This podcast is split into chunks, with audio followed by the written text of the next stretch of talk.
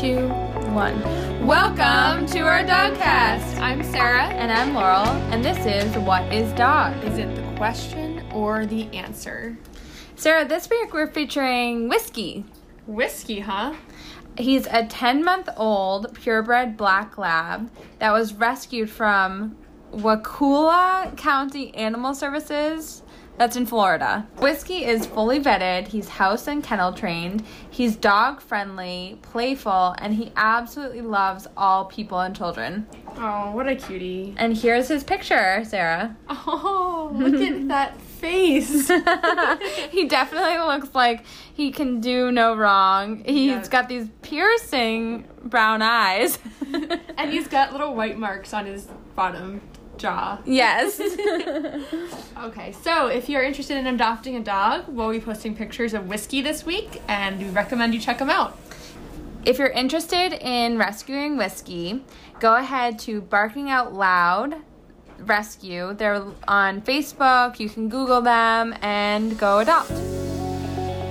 So, Laurel, Yes. I think we can both agree that when you have a dog, other people tend to offer advice, whether you like it or not. This reminds me a lot of our first episode, Your Dog versus the World. Uh, yeah, well, it's it's a common theme for dog owners where when you're out in public, people like to come up and say things to you. Um, and sometimes those things are nice, sometimes they're annoying, and sometimes they're just downright rude or crackpot, crazy advice that you don't want. I can definitely relate to that. when I was in um, a class called Adolescent Psychology, it was actually called Early and Childhood Adolescent Psychology, but that doesn't really matter for this story. Anyway, my professor loved to talk about these crackpot psychologists. Um, that was actually what she called them. Wow. Which is people when you have a kid who come up and just offer you advice on parenting. Yeah.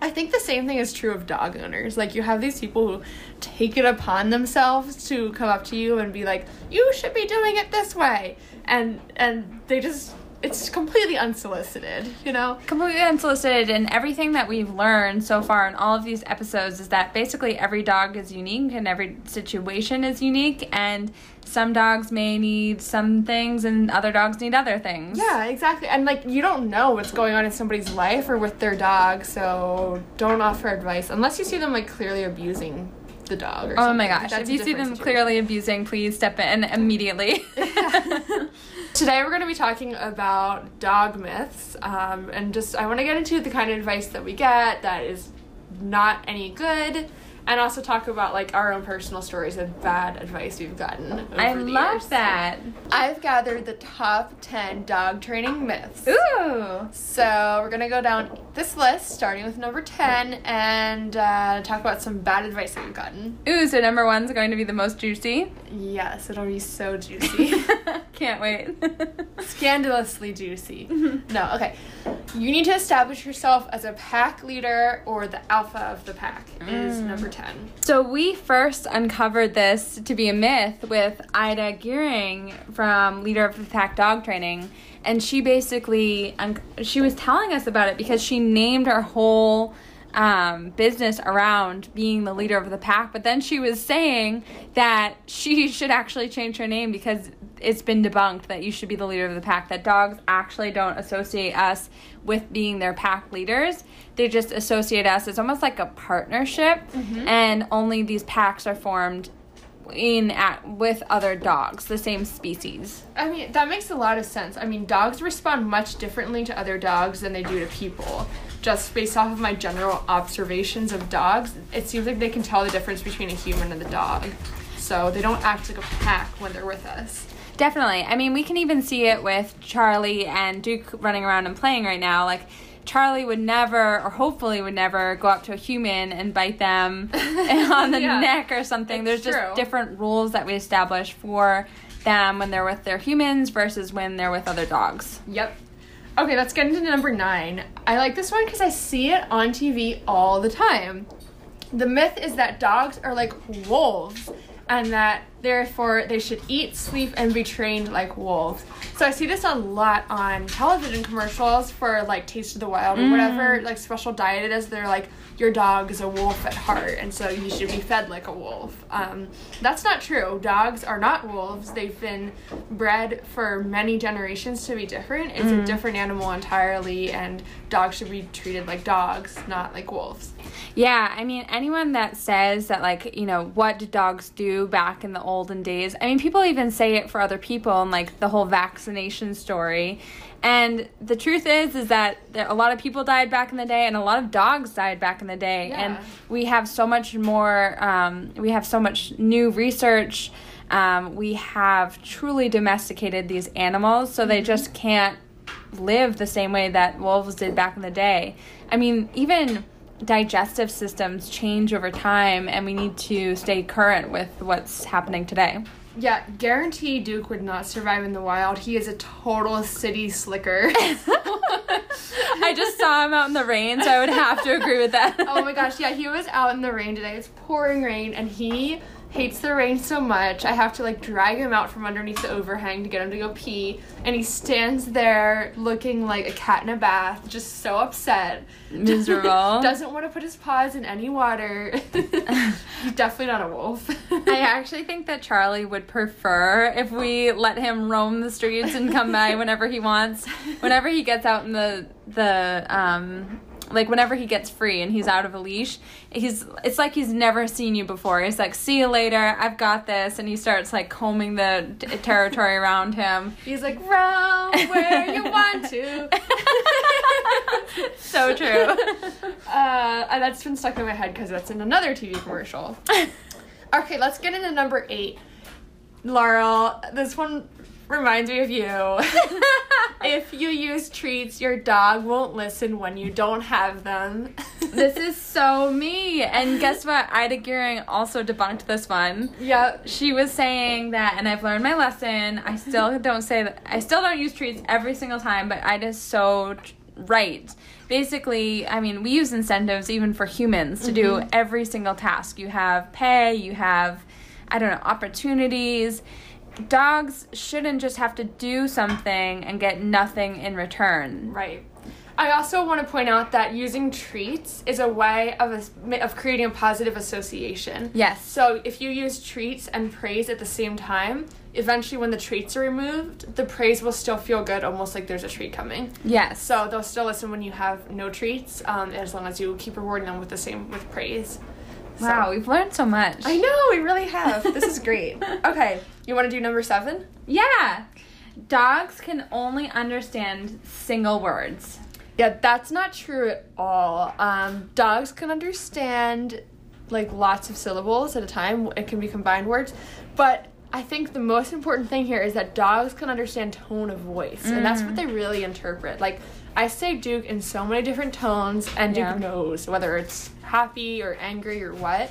so this brings me back to Ida Gearing, who spent a lot of time talking about the different tones that you should mm-hmm. have when you're mm-hmm. talking to your dog and how they actually pick up on tones more. So if I say, Charlie, you want to go for a walk? He's going to hear my voice going up in the same sing song way that I constantly do. I love when you ask a dog a question like that, how they cock their head Yeah. and their ears perk up. What? Yeah. it's my favorite thing. It's so cute. All right, number six. You can't teach an old dog new tricks. Ah, this one makes me think of Peanut, of course. the second I saw old dog, I was like, oh, Peanut. Laurel's about to talk about Peanut. Oh, that's so sweet. Um, yeah, that's not true. I don't know who came up with that, but actually, you can teach an old dog new tricks. So there. I taught Peanut when he was seven years old um, to play dead. So you would say bang bang, and you would pretend to shoot him just like he would, and then he would roll over and he would put his legs up in the air. So it was adorable. He loved doing really it. cute. Don't you wonder about where that? It's like an age-old trick, like pretending to shoot your dog and having him pretend to die. Who thought of that and why though? It kind of makes me think that it goes back to like the movie days and like teaching your dog, like playing out a scene. like a cowboy western. Yes. like something like that. Because if you nowadays out of context, it's like, oh, that's horrible. when you think about it, it is kind of funny. like it's Watch, I weird. Pretend to shoot my dog. Yeah. um, not judging you for teaching it though. It is cute when they roll over. I'm feeling the about- judgments. No, I'm just just kidding. I'm about just the kidding. origin of it. go ahead and read number. What are we at? Five. Okay, go ahead. Your dog can only learn one thing at a time. Is that a myth? I feel like that's a true fact. When you think about it, when you're teaching a new pup, puppy or even Duke, like how many tricks do you have going at the same time that he's learning different levels of those tricks? Like you have the Oh. up command, but you're also working on something else with him at the same it's time. true. Yep, I do. I um, like to rotate tricks in a session, so we're not not just doing the same thing over and over. So I'll do some that are reinforcements, and then I might do be working on two new tricks at once. Yeah, I actually think that it helps a lot with variety and keeping it interesting for your dog. Yep. I also like to keep him from thinking that I just want the same thing over and over. Yeah, yep, So I want him to distinguish the different words that I'm saying. exactly. And I'd just like to say really quick so we started out having a leash on Charlie because they, Charlie and Duke would not stop playing with each other. Mm-hmm. and now they're running around the house back and forth with the leash. Is that what they're- Oh That's God. what they're dragging around. It's no longer on Charlie's neck, it is just being dragged Oh around. my gosh, the chaos that goes on here when we put these two dogs together is hilarious. it's kind of like it's kind of like we're in like a sitcom and there's this uh. funny thing going on in the background the whole time. I know, it seriously is. Number four. Guilty looking dogs have done something wrong. Eh, Not true. Really? This is a myth. Okay. Yeah, I mean, I guess so.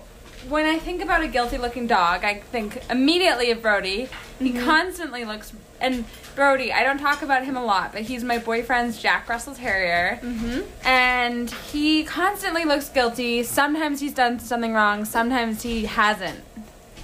So the thing about guilty looking dogs is that if they think you might be mad, they'll have that look on their face. Yeah. So sometimes it's not that they've done something, it's that they're worried that you might be mad at them for something, which could come from you walking in the door and not just not seeming happy, and they might look guilty. Um, I would say with Duke though, a lot of the time when he looks guilty, he actually has done something wrong. Agreed. He likes to steal um, my items and chew on them, like my hat this week. and like I come in and he looks so guilty and he's making his guilt face, which is like this ridiculous smile. Yeah. And wagging his tail, and I'm like, Duke, what? And then I look around and there's my hat all chewed up on the floor.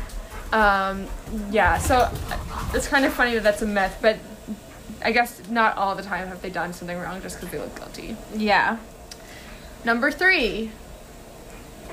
You shouldn't start training your dog until he is six months old. I think the important thing to remember here is that training begins even at the very earliest age. It can be more basic training, but you're still training, and especially things like potty training and just socialization happen at a much earlier age than six months. Yeah, I have never once heard that to be something that you should wait to do, but I constantly train when, I mean, I didn't have Charlie until he was mm, about a year and a half, but with Peanut, I immediately started training, and that's actually where I think we made the most progress. Yeah. I think. I don't know where it's going with this. Number two. Crate training is cruel.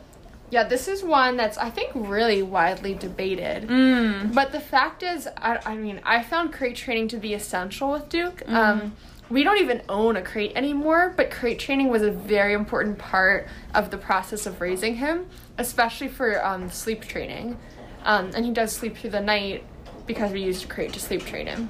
Some people absolutely love their, or some dogs absolutely love their crates. I think it depends on the way that you use them. Um, but some dogs use it as like this den that they can go in and hide, and it's comfortable for them. And they go and they sleep. And some peop people actually feed their dogs in their Yeah. crates, and it becomes a place where they get really happy. Exactly. A crate is a dog's personal space, and that's why it should actually never be used as punishment. Mm. A lot of people think of crates as a timeout zone, but it's actually not. It should be their safe zone. Yeah. So when we were crate training Duke, when he needed a timeout, he actually had a separate place in the house mm-hmm. where we would put him for timeouts, and then the crate was a place where he would go to sleep and eat. Per- yeah, no, that's absolutely perfect. And the funny thing is, Charlie actually, so he still has his crate set up. He has this little mudroom that I gate off mm-hmm. just because he gets into things when I leave him home alone. Yep. But his new favorite thing is to get on top of the crate, and he doesn't go inside, but he's cute. He's he like loves cat. his crate. Yes. An enormous cat. All right, are you ready for number one? Number one. Number one. Playing with your dog will make him aggressive. um. Oh, playing or playing tug? Damn it! Playing tug with your dog will make him aggressive. I that seems kind of crazy to me. Um, yeah, I I play tug with Duke all the time, and he's not aggressive I've as he attacks Charlie. I think that most people play tug with their dog, and I don't know why that would ever make them aggressive. It's teaching them. So I actually have done a lot of reading on this because I wasn't sure if I should play tug with him or not. Mm-hmm. And the argument against it is that teaching your dog to play tug of war is engaging in a competition with him, and you don't want your dog to ever be in competition with you. You always want to be on the same side. However, I don't really view tug as a competition. This actually makes me think of the the different dog trainers that we talked to along the way, Ida and Fran. They talked a lot about just uh, making sure that you keep ownership over certain things. So like the bed, for example, that if you can easily move your dog from the place that you want to be lying in, then you still have ownership of that bed and it's okay. Mm-hmm. So it's kind of what you're saying with like the the tug of war. As long as you can have them drop the toy or drop whatever they're holding and you can take ownership of that really quickly, then I think you're still okay. Right. So those are the top 10 dog training myths. So of all the episodes that we've recorded so far, I am the most excited for next week's episode. Me too. Next week we're talking to Meg. She's an animal communicator. She's a modern day Dr. Dolittle. Oh my gosh, this is going to be so interesting. Are we going to talk to our dogs? Yes, yeah. So we have set up for her to not only read Duke, which is going to be super exciting, but she's also going to read Peanut. She can actually do dogs that have passed. I'm so curious on how this works. So I can't wait to hear from her. I can't either. Apparently, she's a world renowned animal communicator and author. Um, she's worked with animals across Canada, the USA, Europe, and Asia. Wow. She can communicate with any finned, feathered, or four legged companion using her telepathic abilities. And Sarah and I were not sure, you know, we've never really done this before. I've never had any sort of communicator before. We're really interested to see, you know, how it goes, and we'll kind of go along the journey with you. Yeah, this is totally brand new to me. Never done this before and really interested in to see what happens. I know. She also um, she also has started to incorporate Reiki, which we talked a little bit about last week. Um, and she can Oh. do readings via phone, email, and video from where she is in Toronto, Canada. Next week's episode is our last episode of the season. It's episode 15. Can you believe we've done 15 episodes? I, I really can't. I mean, it's been almost six months since we started this, and the time has just flown, but I feel like we've learned so much. It's so true. We truly have learned so much, and I'm so excited to wrap this one up. And then it'll be the holidays. Yep. And, And we have a special holiday special coming up for the holidays, and then we're gonna take a break before season two. Email us dogcasters at whatisdog.com awesome. and Did it follow again. us on Instagram. at whatisdogcast. Yeah, we'd love to hear from you. And make sure to leave us ratings and also tell your friends about this. And give your dog a hug from us.